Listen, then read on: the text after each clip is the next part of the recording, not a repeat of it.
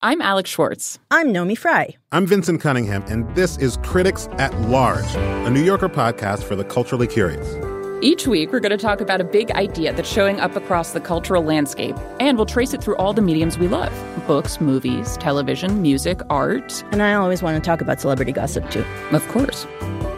We hope you'll join us for new episodes each Thursday. Follow Critics at Large today, wherever you get podcasts.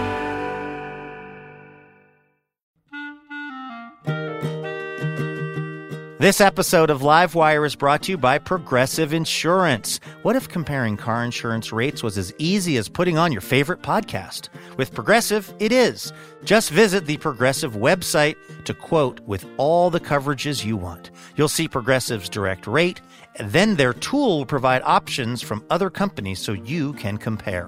All you need to do is choose the rate and coverage you like. Quote today at progressive.com to join the over 28 million drivers who trust Progressive. Progressive Casualty Insurance Company and affiliates. Comparison rates not available in all states or situations. Prices vary based on how you buy.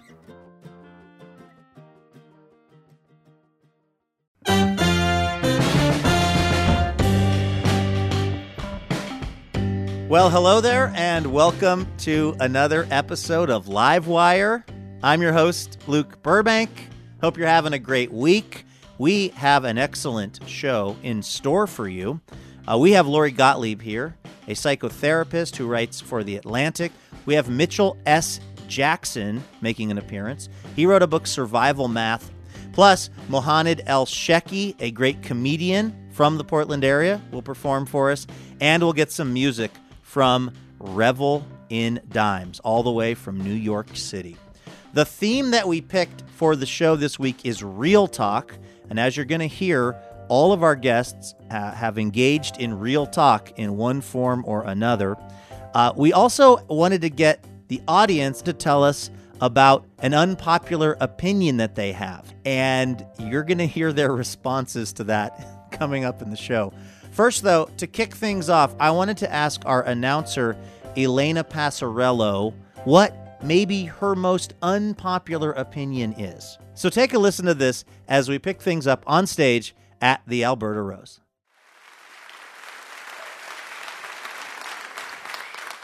Well, I have pretend unpopular opinions just to be like a contrarian at parties. Yeah. Uh, and then I have the ones, the more fun ones are the ones that you actually hold. And I guess probably my least popular opinion would be the greatest actor of our current era is Nicolas Cage. I, I truly, You mean the star of Face Off? Yes, yes. I, And, and Wicker Man? Yes, especially his work in Wicker Man. I know, and I, I really believe that he is is a spectacular actor. Uh, I think he's incredibly talented. I'll see anything that he does. Do you feel like it's important for someone who's an actor to in any way convince the audience that they are the person that they're pretending to be? No, I think a lot of people think acting means, oh, I really felt like you you were pretending so good. You seem so real. Marlon Brando, he just ruined everything with this method bull crap because I think there's This is a follow up unpopular opinion. Marlon Brando Yeah. ruined everything. I mean, he's, he's fine. I, I, he's all right. But you know, like this whole Veritas cinema thing is just Yeah. like no one is being real, right? It's it's all a facade. It's all fake. And Nicolas Cage shows us just how fake it can be. which, which I really like. I think he's a beautiful actor. You know, like he's he's like a hu- like a cartoon, but he's not trying to be cartoonish. His his passion just goes into this wonderfully two dimensional place. Uh, and I think I really honestly think that he deserves like a lifetime achievement Oscar. I think he's a spectacular performer. You seem to have really convinced the crowd here at the Alberta Yeah? Rose Theater. Did I? I don't know if if this is an unpopular opinion or not, but certainly it's something that I hadn't felt this way uh, up until about a week ago. Uh, I was listening to the great public radio show Studio 360, distributed by our very same Public Radio International distributor. So they're like a sister show. Okay. So if they win a Peabody, I feel like we kind of won like half a Peabody. Totally. I think that's how that works. Yeah. Uh, and they had a story on about the uh, musician Yanni. And basically how like I think a lot of people think that Yanni was really famous, and then they started uh, selling his like concert DVDs on uh, like during public television fund drives. Right. But the, the real story is that Yanni was not very famous. And he got famous from being on those public television things.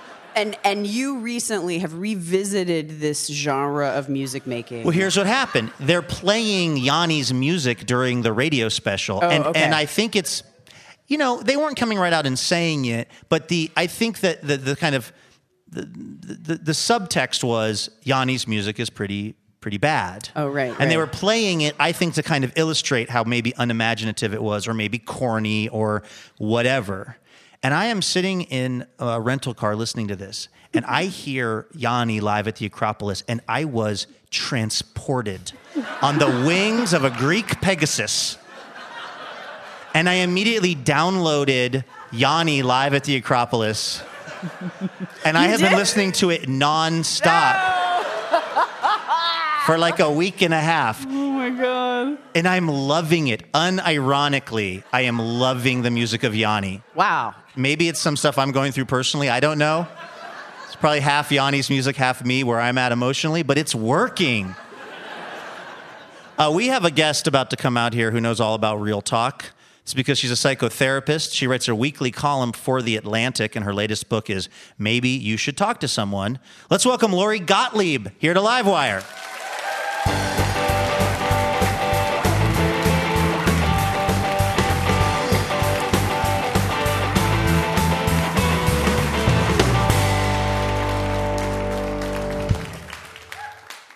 Lori, welcome to Livewire. Thank you. It's so great to be here.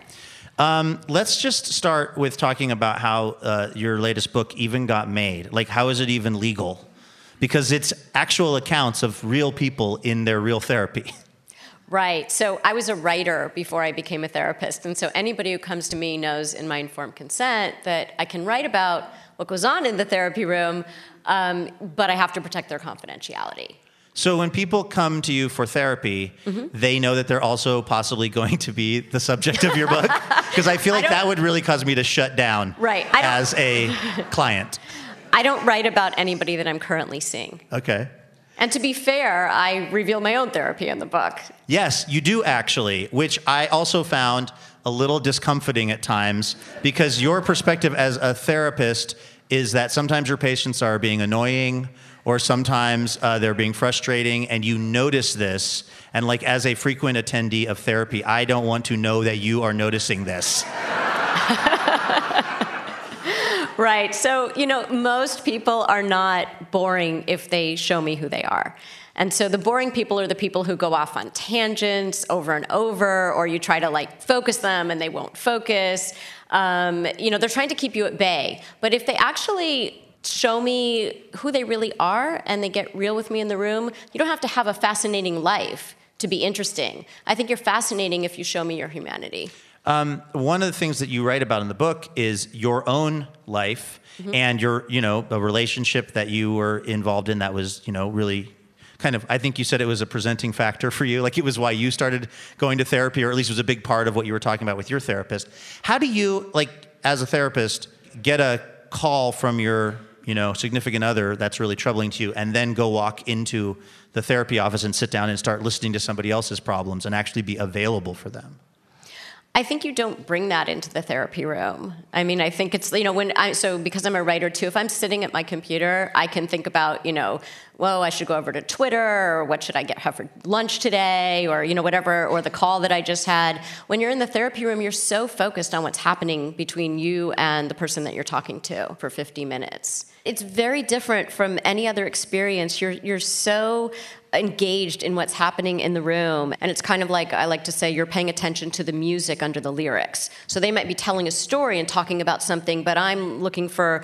what's the music under there? What's the struggle under there? What's the pattern under there? if I was a therapist, the whole time I'd be thinking, God, I haven't checked Twitter in a long time. Like that would be the constant noise in the back of my head, which is why I would not be a very good therapist. Like, how are you making? you go to therapy. You're Yeah. not checking Twitter in your own therapy sessions. I want to be. I know, but you're not. It's everything I can do to leave my phone alone. And sometimes I think about my phone. And I have an Apple Watch, and sometimes I'll try to look at the Apple Watch to see if it's a notification that someone's texting me. The attention of one person, as you can tell, is not enough for me. It needs to be happening from multiple angles. So you must you must feel awful after you leave therapy because only one person paid attention to you. So actually, you come and you feel worse after. I actually, to be honest with you, I feel very good in therapy, but what I find myself doing is showing off. I really want the therapist to think that I'm their best patient because I'm screwed up, but in a delightfully self aware way. Well, when I, so when I went to therapy, I had the same experience. So I was experiencing everything with my therapist that my patients would experience with me. So when I would leave and I'd see somebody else in the waiting room, I'd think, oh, is she more interesting than me? Does he look forward to her sessions more? Who does he like better? It's almost like this sibling rivalry. Because when you're in that room, you think, oh, you don't think about the other patients that the therapist might have. Oh, I do. You do? See, I. And I want to be like, I really want them to be like, oh, good. Oh, it's Tuesday. Luke Burbank's going to be here. I'm looking forward to this. Which is the like probably least helpful way for me to enter that situation. Wait, we, we need to take a quick break. We're talking to Lori Gottlieb. Her new book is Maybe You Should Talk to Someone. This is Livewire from PRI. We will be right back. Livewire is supported in part by Fully. Based in Portland, Oregon, Fully is an amazing company that sells and distributes things that will help you feel healthier while you are being productive doing your work. How do I know this? Well, because I use a Jarvis standing desk from Fully when I am on stage recording Livewire. That's right. I can set that thing at any different height that works for me in that moment. It keeps the blood flowing, keeps uh, me feeling engaged. I think you can hear the results, my friends, coming through the radio and the podcast. If you would like to stay healthy and productive while you're being productive at your work, whether it's at home or in the office, you got to check out what the folks at Fully are doing. Go to fully.com slash livewire. That's F-U-L-L-Y dot com slash livewire. They've also got the Cooper Standing Desk Converter. That gives you the ability to set your desk at any height you want as well. And just uh, figure out a spot that works for you. I promise it'll make a difference in your in your work productivity and how good you'll feel at the end of the day. I know it has for me. I also use the TikTok stool when I'm at home doing all of my uh, radio show writing projects. Uh, it's made such a difference for me and for our whole Livewire staff, and I know you're going to have the same experience. So again, find out what Fully has got going on by heading over to Fully, that's F-U-L-L-Y dot com slash Livewire. Welcome back to Livewire from PRI. I'm Luke Burbank. Here with Elena Passarello. We are at the Alberta Rose Theater in Portland, Oregon, and we have psychotherapist and author Lori Gottlieb here. Uh, her latest book is Maybe You Should Talk to Someone. It's a fascinating book, by the way. I am a, uh, despite everything I've said so far on this episode of the show about my own issues, I am a big fan of therapy, and I'm always recommending it to people, probably to an annoying degree. And what I hear from people that don't go to therapy is they're their uh, concept of what it is is that a person is going to basically life coach them or just tell them to break up with this problematic person in their relationship or whatever. And in my experience, that's the least effective thing that could happen. It's it's like when the therapist that I'm working with kind of helps guide me to an insight that I come to on my own. I mean, is that the whole goal? You're just trying to kind of guide the conversation in a way that will allow the person to figure stuff out about themselves? Right. They need to understand things about themselves. So we're not going to give them advice because that's not very helpful. First of all, what I might do in my life might not be what they should do in their life. And second of all, um, if it goes badly, then they want to blame the therapist, right? You told me to do this. Um, but I think the other thing is that we, um, you know, we have this saying, insight is the booby prize of therapy. Meaning you can have all the insight in the world, but if you don't make change out in the world, then it's not really effective. Uh, the story of how you actually became a therapist is kind of interesting because you had this whole other career going. You worked for NBC television. You you worked on the TV show Friends and uh, coincidentally ER. Yeah, you know, the things that I did, I worked in Hollywood, I went to medical school, I was a journalist, and then I became a therapist. It looks like they were different careers, but actually they all revolve around story. Student loan debt? oh, I'm sorry. they, they all revolve around story and the human condition, right? So in, in the ER, I was, you know, on, on on the show ER, right, they were fictional stories, but they were very moving stories. And then in the real ER, you were seeing real human drama play out. And as a journalist, you got to tell real people's stories. But as a therapist, you get to help people change their stories. And I feel like they all are related in that way that we express ourselves through story. And when people come into the therapy room, they're telling me their stories. And I am almost like an editor because I want to help them revise their story. Often they'll come in with a story that is faulty, like I'm unlovable, or nothing ever works out for me, or it's all my husband's fault. You know? What if it is all their husband's fault? It's it's never all their husband's fault. It's rarely, I would say, rarely all their husband's fault. Um, you know, and I think people need to see their own role in what their struggle is so that they can figure out what to do about it. Uh, we're talking to Lori Gottlieb. She's a psychotherapist. She has a book uh, out called Maybe You Should Talk to Someone. Um, do you feel like you're more uh, equipped to navigate your life? Because i guess i would think that like if you learn all these insights that you're helping other people with you would also be able to apply them to your life. The, the problem with that is that uh, as a therapist i hold up the mirror to other people so they can see their reflection they can see the things they aren't seeing. I have the luxury of the vantage point of not living their lives for them. I think it's really hard for us to see ourselves and a lot of times, our friends, you know, there's this, I talk in the book about the difference between wise compassion and idiot compassion. And idiot compassion is when you don't want to rock the boat and you kind of just support your friend in whatever they're saying. But it's actually your honesty would be much more helpful than you know you're trying to smooth things over for them and wise compassion is sometimes you need to deliver a compassionate truth bomb but you need to deliver it. And we can't do that for ourselves. We don't see ourselves that clearly. How does somebody, how do you know when to drop the, what did you call it? Com- a compassionate truth bomb? You rarely heard the word compassion and bomb in the same sentence. Almost never. Um, like, how do you know when it's time to drop a compassionate truth bomb and when it's time to just listen to somebody and let them kind of talk about something? You should just listen to somebody, but sometimes um, somebody is gunning for you to support their opinion if they have like a low opinion of their partner, they want you to support that. And you might not agree with that. And so mm-hmm. you don't have to support that position. You can support the fact that they feel that way, but you don't have to, to agree with them that their partner is whatever they think their partner is. And it will help them to see that maybe they're, they're playing some role in the situation. And it's very hard to do with a friend because your friend might feel like you're supposed to be taking his or her side. And a therapist doesn't have to do that. We're not taking their side. We're there to help them see something that they aren't already seeing. Do you guys get bummed out when we decide we don't want to be your patient anymore? Well, you know, that's what people think. We, we don't.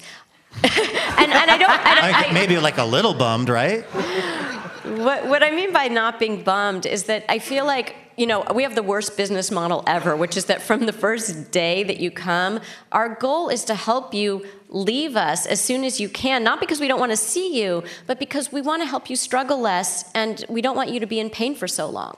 We're always talking with people about have they met their goals and is there something else that they want to work on, but we're not trying to just keep them there every week. So, um, you know, when it's time to go, it's time to go. And you know that from the get go, that that's the setup.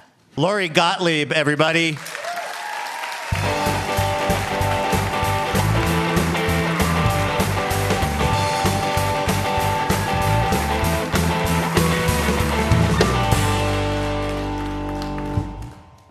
All right, uh, Lori, uh, here on Livewire, we like to try to really get to know our guests on a very deep level. And uh, I feel like we've been getting to know you somewhat, and I certainly feel like I got to know you in reading the book.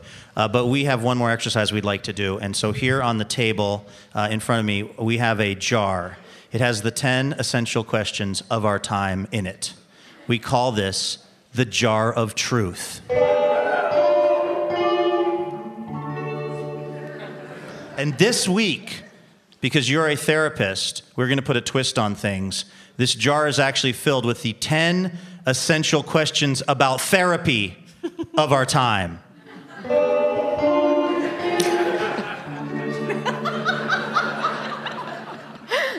Okay, so here's how it's going to work. Uh, Lori, uh, you grab a question out of the jar of truth.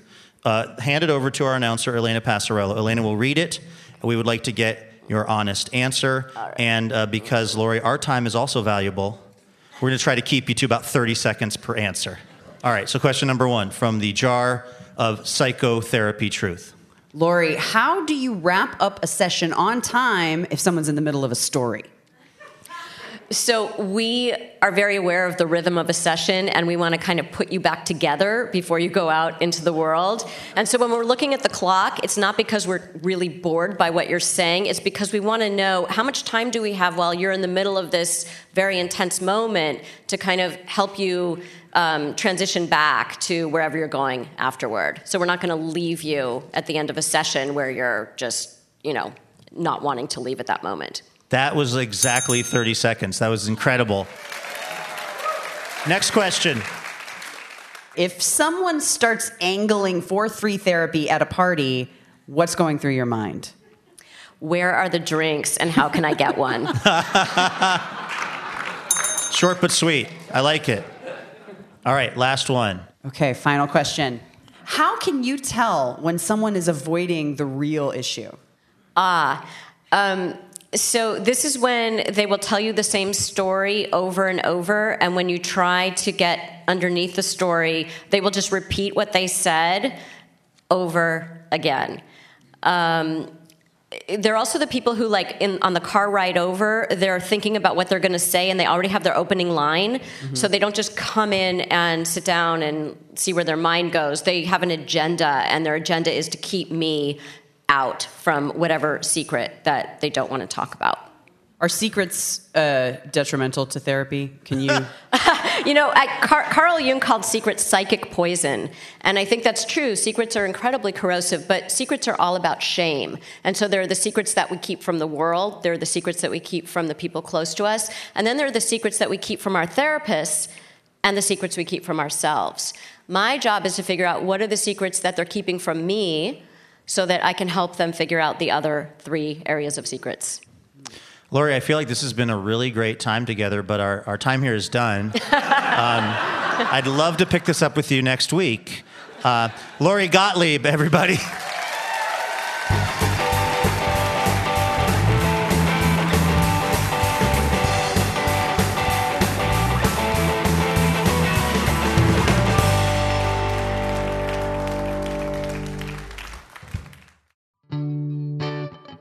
Hey there, it's Luke. Don't go anywhere because coming up we have comedian Mohanad Elshieky, who is a keen student of current events. And it's such a weird time to be an immigrant right now here in the States. I don't know if you guys been watching the news lately for the past 200 years. Uh, He's also a keen student of past events, too, it would appear. Anyway, he is hilarious. He's coming up in a minute. Don't go anywhere. This is Livewire from PRI. Livewire is brought to you in part by Alaska Airlines. Now, people may think Alaska Airlines only flies from cold to colder, but with 1,200 daily flights and 118 destinations, Alaska Airlines is a gateway from the West Coast to the world. Learn more at alaskaairlines.com. This is Livewire Radio from PRI. I'm Luke Burbank with Elena Passarello. We are at the Alberta Rose Theater in Portland, Oregon this week, and we're talking about real talk. Our next guest is actually a Portland native whose latest book is full of very real talk about his time growing up here and trying to survive and thrive in a system that was basically designed to bring him down. The book is Survival Math. Please welcome Mitchell S. Jackson to Livewire.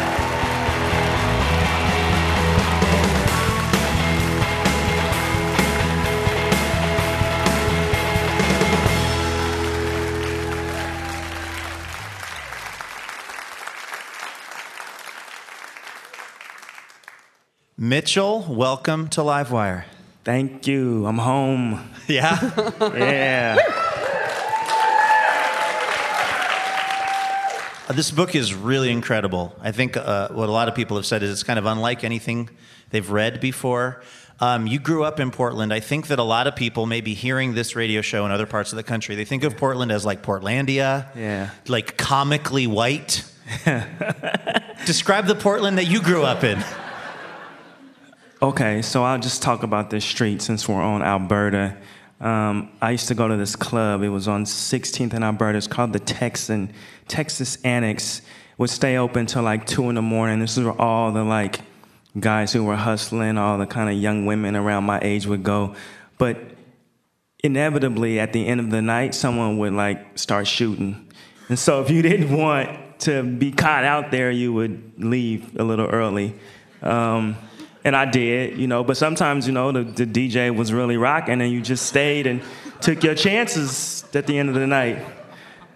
Um, what was your childhood like specifically for you, being a kid living or being a person of color in Portland? Um, well, I lived here when Northeast Portland was an African American community, so I didn't really realize how white Portland was. You know, I didn't get a chance to see that until we would drive to like Bend for a basketball tournament or something. And we're like, oh, where are we? This is no, we're not supposed to be here, you know? right.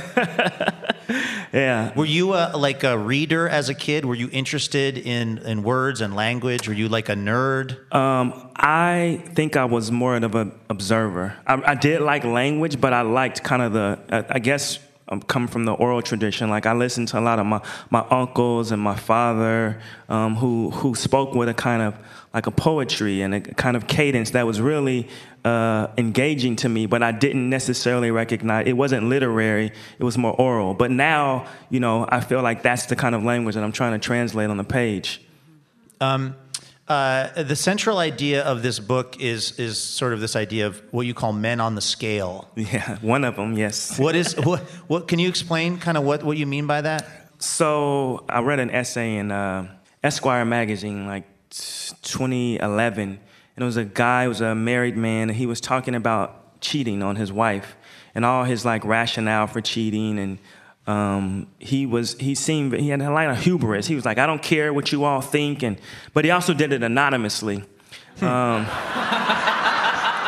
yeah. So uh, I um, I recognized some of his kind of pathologies um, as some of the things that were very close to how I had grown up thinking about women, and uh, but I also had several critiques of his argument, one of which was that he did it anonymous. The other one was that he never stopped to think about the fallout of all his harms against women. And I, so I challenged myself to critique that, you know, my history. So the men on the scale are like the kind of classic womanizers, you know, so like from Alcibiades to Lord Byron to JFK to MLK, um, but really investigating the history. What is their psychology? What kind of like historical context shaped the way that they thought?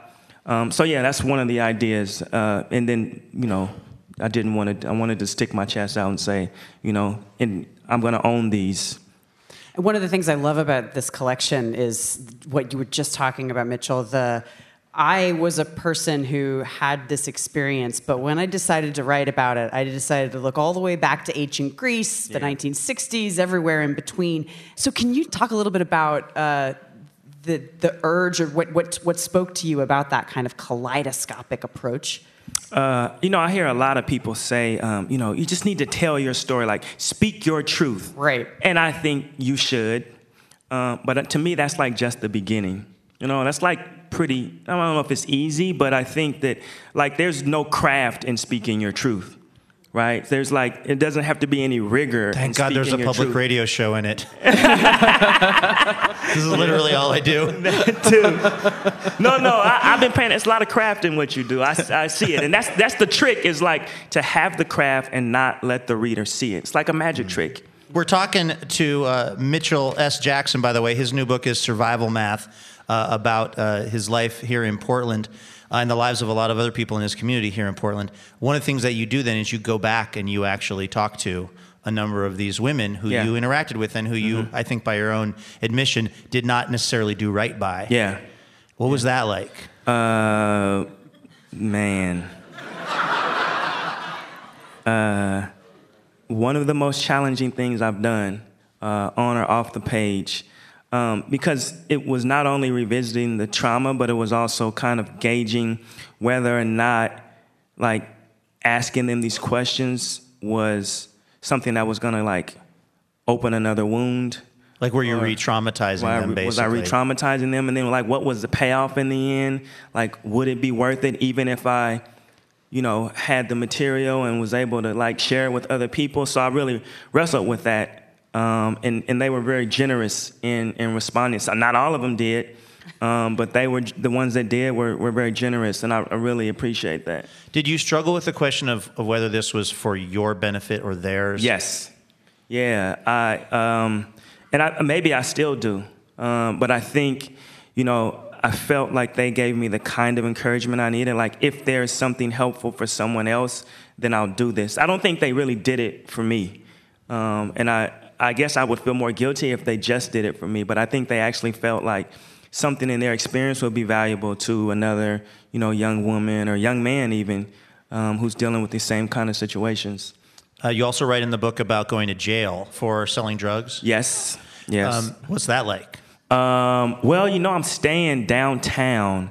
Uh, and I actually stayed here. I had my book release here a few weeks ago. Stayed in the hotel, but I didn't think about it then. But I, I'm on a floor. I'm on the 19th floor, and if I walk to a certain corner of my hotel, I can look and see the Multnomah County Courthouse, which is where they took me in handcuffs and sent me well, they didn't send me. Well, I went to prison from there, and I was just thinking like how odd it is that I'm back here on book tour, uh, a block and a half away from where I went to prison.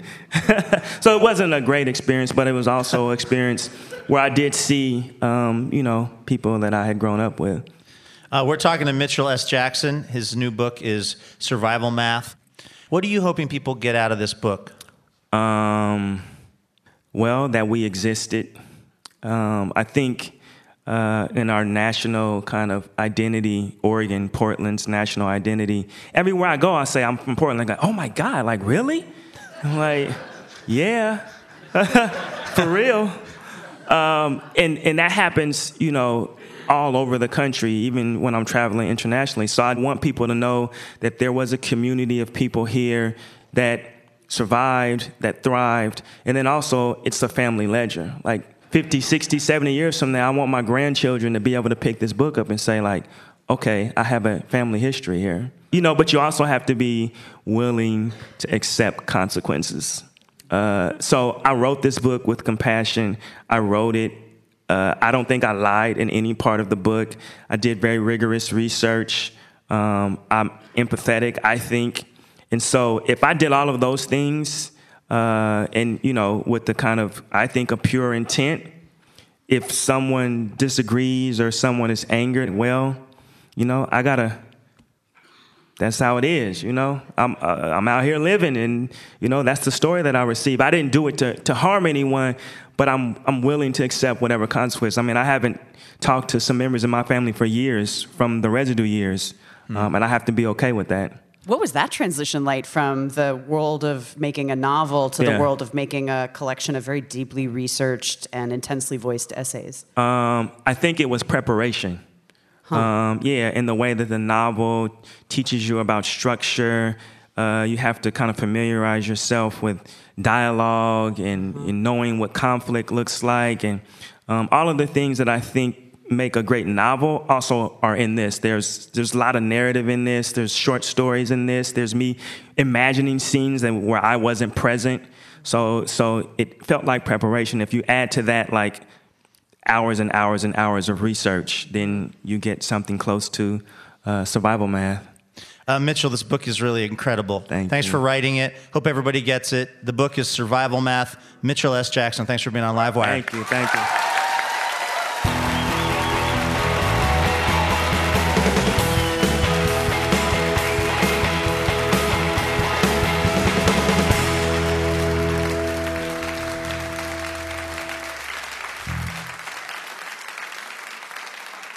This is Livewire Radio from PRI. We're talking about real talk this week, and uh, we asked the folks here at the Alberta Rose Theater uh, to fill out a little uh, questionnaire, what their most unpopular opinion is.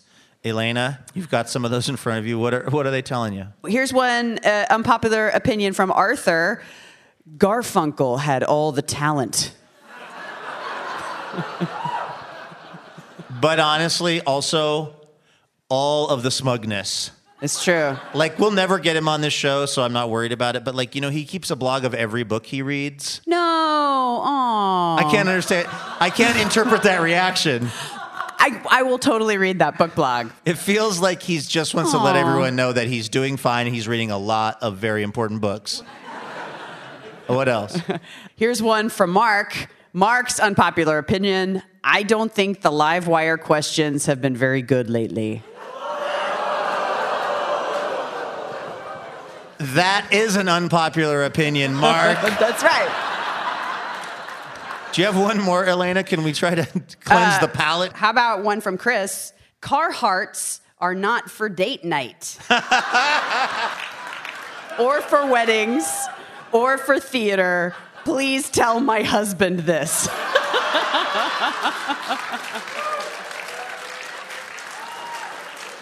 Chris does mention in the comment that Carhartts are okay for live wire. So, Oh. uh, Okay, so it's good to know. what that means. This is Livewire Radio from PRI. I'm Luke Burbank with Elena Passarello. We're talking about real talk this hour. Our comedian was an English teacher and interpreter in Benghazi who managed to make his way to the Portland stand up comedy scene. You know that old story. He was recently named one of Conan's comics to watch, as well as one of the Portland Mercury's undisputable geniuses of comedy. He's hilarious. We are delighted to have him back on the show. Please welcome Mohanad Elshieky to Livewire.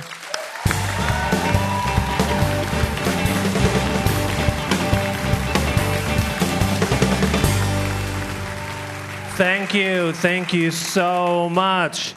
Yeah, the people at home listening can't see this, but wow, a standing ovation. Amazing. Yeah, you can say it. You can say it. I got to do my set. Thank you so much. Uh, a little about me. My name is Mohanad. I've uh, been living here in the States for five years now. Yeah. And it's such a weird time to be an immigrant right now here in the States. I don't know if you guys been watching the news lately for the past 200 years. Uh,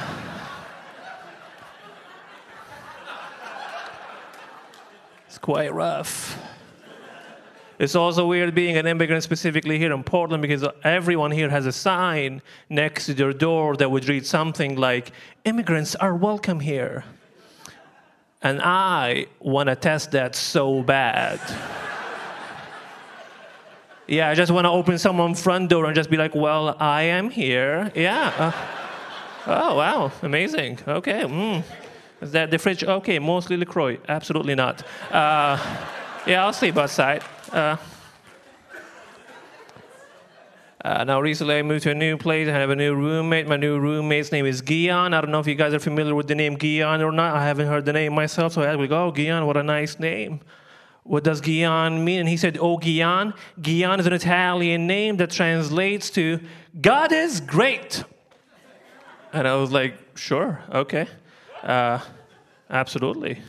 Uh, but I did feel kind of jealous because I know for a fact that I cannot name my kid God is great in Arabic.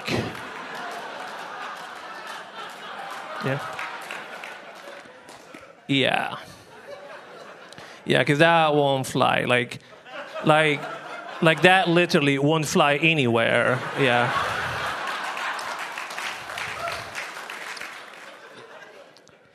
Now, I was I was born Muslim. I was born in a Muslim family, but growing up, I used to I used to read the Bible a lot. Yeah, because uh, you gotta know what your enemies are up to, and. Uh,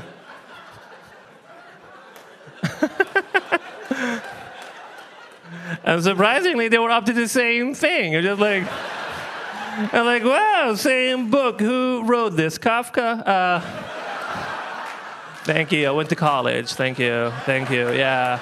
Yeah, Portland State, they have books, read half of them. Uh, yeah. Yeah.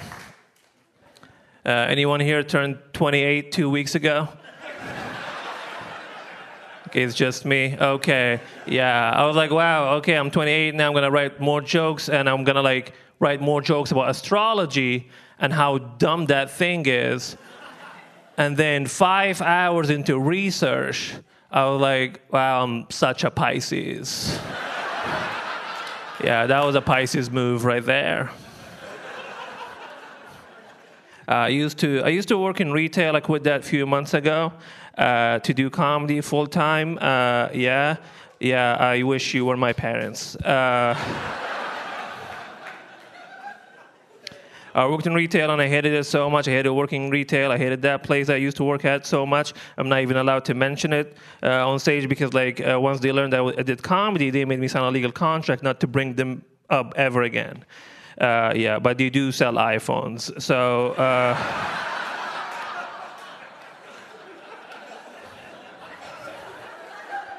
who knows? It can be anything. Uh, I had this uh, this lady one time who approached me and was like, "Hey, uh, you have an accent. Where are you from?" And I love it when people do that because uh, people try to guess where I'm from all the time, and because it's a fun game for both of us. Uh, and uh, I was like, "Oh, I'm, I'm from Libya originally. That's where I'm from." To which she replied. Uh, do you mean Lebanon? And I was like, yeah, that's exactly what I meant. Yeah, mm-hmm. yeah. Yeah, Lebanon. For 27 years, I called it Libya, and then here you come. Wow, look at that. Look at this walking globe. Mm, yeah. Yeah, the customer is always right. Mm, yeah, yeah. I also saw the thing on the news lately that the school district in Pennsylvania uh, they want to arm students and protect them by giving them rocks. Yeah, and that will work only in one case. Like if the attacker weapon of choice was like uh, scissors. Uh, yeah. If he comes with paper, it's done. anyway, my name is Mohanad Elshieky. That's my time, everyone. Thank you very much. Thank you. Mohanad Elshieky. We will be right back. Hey, it's Luke. Special thanks this episode to Nancy Benway of Vancouver, Washington, and Lori Kelly of Portland, Oregon. Nancy and Lori are part of the Livewire member community. They generously support Livewire with a donation each month. They live in Vancouver and Portland. They are separated by state boundaries, by a river, but they are connected by by supporting Livewire. Was that too grandiose? I don't care. It is so important what folks like Nancy and Lori are doing for our show. It's genuinely how we're able to keep this thing going. So a huge thanks this week to Nancy and Lori. Uh, welcome back to Livewire from PRI.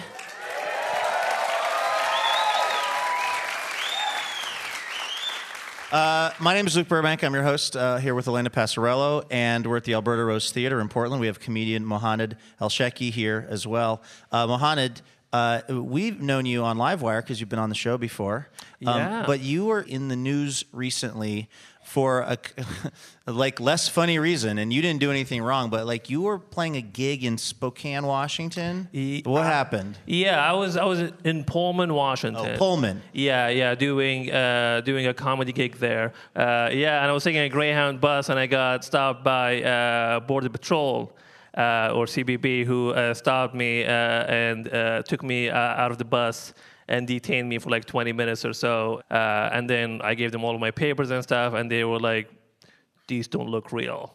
Uh, and I was like, "I don't know." They were like, "They're easily faked," and I was like, "Well." This is your problem. You gave those to me.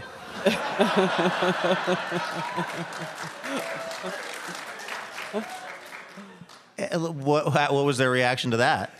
Bit of logic. They did not enjoy it. Uh, yeah, they were not fans of comedy at all or civil rights. And uh, yeah.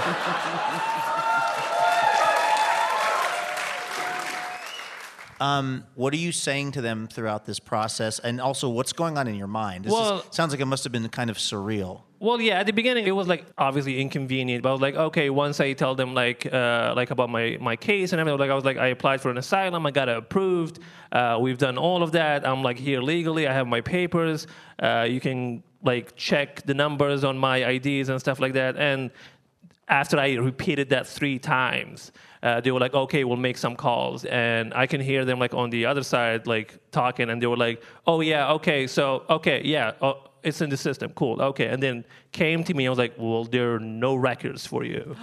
uh, and I was like, cool. and I was like, yeah, I'm pretty sure there are. Uh, and he was like, no, there isn't. Uh, and then I was like, yeah, I'm going to call my lawyer. I'm going to take legal action, blah, blah, blah. You know, just came at them with the confidence with like a middle aged white woman. Uh, yeah. You had your Yeah. You had your "Can I talk to a manager" like, yeah, face who's your on. Manager, like the White House. They're like, okay, you want to talk to that? Uh, yeah. So they were like very annoyed and frustrated with me because I was like, yeah, yeah I'm verified on Twitter, and uh, I obviously didn't tell them that, but uh, although, although I guess ironically, that was sort of how I think I found out about it because you started Yeah. tweeting about this. Yeah. Yeah, so yeah, I went back on the bus, and obviously I was super annoyed. Like it was just like very, very like not a good experience because like even after they let me on the bus, they were like, "Next time, have your papers on you." I'm like, "Oh, those papers? Okay, I'll have them again with me." Uh, so I went back on the bus, and I was like.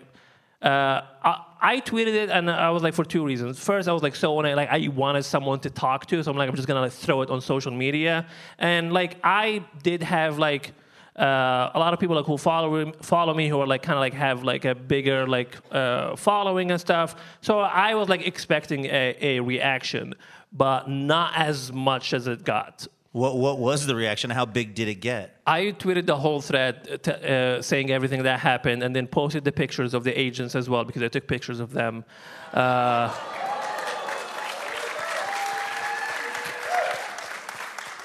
and then left my phone for like an hour, then came back and I was like, okay, we are at 100K now. This is. And then. Like a uh, hundred thousand likes. yeah, and then like people retweeting and like like big names are just like tweeting it, and I, and then uh, Rep uh, Ocasio Cortez, she like uh, also like tweeted AOC. AOC, she retweeted it too, and I was like, okay, this is gonna be fun. Uh, and then before I know it, I was like getting like DMs and calls like from like news agencies and stuff like that. And I remember getting a call and they were like, "Hey, like we're from like this uh, news channel. Uh, would you mind talking to us about what happened on the bus?" And I was like, "I'm on the bus still." Like,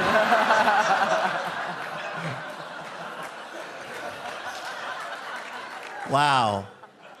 I come from tremendous white privilege, so I can only imagine what it would be like to be in your shoes in this situation. On the one hand, I I can imagine it would feel really demeaning, really frustrating. You've done so much in your life to be here in this country yeah, legally. absolutely, yeah. But then also, hundreds of thousands of people got to hear about this. Was it Yeah. kind of weirdly, I don't know, I worth mean, it? it, it sucks, and you you never want to be the hero of these stuff, like these things, uh, because it, it sucks. Like it's a it's a bad feeling. But this was the first time they actually like even issued a statement after like this whole thing happened. What was their response? The response was like, uh, "Yeah, all of that happened uh, for sure," uh, but they were like defending it. But I'm glad they did that because, uh, first of all, it got to them. Second of all, it's just like a lot of people when I posted the story were like, "This is a lie. It never happened." And I was like, "Why would anyone lie about being on a Greyhound bus?" Like.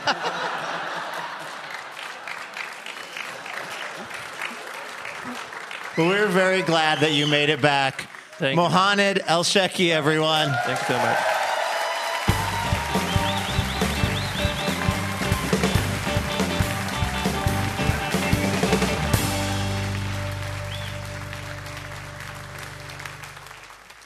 This is Livewire Radio from PRI. I'm Luke Burbank with Elena Passarello. We're at the Alberta Rose Theater here in Portland, Oregon this week, and uh, we're talking about real talk.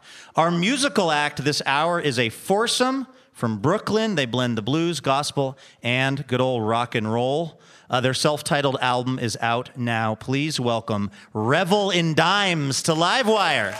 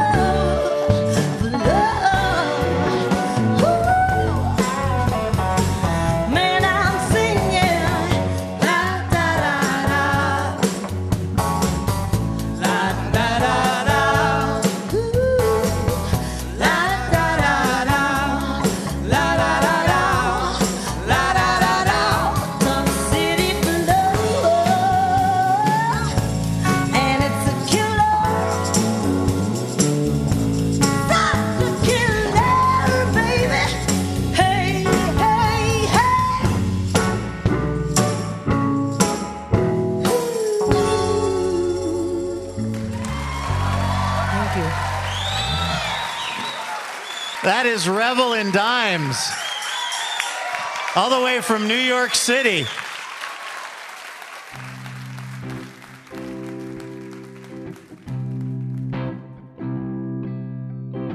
All right, that's going to do it for our show this week. A huge thanks to our guests Lori Gottlieb, Mitchell S. Jackson, Mohanad Elshieky, and Revel in Dimes. Livewire is brought to you in part by Alaska Airlines, Foley, and the Jupiter Hotel. Laura Haddon is our executive producer. Lauren Masterson is our development and marketing director. Tim Harkins is our production director. And Christian Sager is our marketing associate. Our producer and editor is Melanie Sevcenko. Caitlin Kunkel is our writer. Our house band is Ezra Rose, A. Walker Spring, and Ethan Fox Tucker. Molly Pettit is our technical director. Our house sound is by D. Neil Blake. Our on air mix is by Corey Schreppel. And thanks, as always, to Carlson Audio. Additional funding is provided by the Oregon Arts Commission and the James F. and Marion L. Miller Foundation. Livewire was created by Robin Tenenbaum and Kate Sokoloff. Our show is made possible by the generous support of our members this week. Thanks to member Roger Meyer of Portland, Oregon, and also member Chris Bright of Portland, Oregon for their support. For more information about our show or how you can listen to our podcast or get our newsletter, head on over to livewireradio.org. I'm Luke Burbank for Elena Passarello and the whole Livewire crew. Thank you so much for listening, and we will see you next week. PRI, Public Radio International. Dear Livewire, when we first met, I was really shy. I had no idea we'd spend so much time together or that you'd be one to fill my heart with, with joy and make me want to be a better person. Oh, I'm sorry, I didn't know you were here. I was busy reading a review from one of our many, many rapturously smitten listeners. Oh, wait. Actually, no, sorry. This is from Elena. Anyway, the point is, uh, it would be really helpful if you wanted to leave us a review. Feel free to say really nice things about us, and uh, we'll even read them now and then on the show. So you might hear your review of Livewire read on the program itself.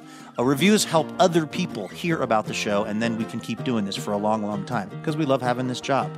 Uh, thank you so much if you've left a review, and if you're about to leave a review, you can go ahead and do it right where you get the podcast.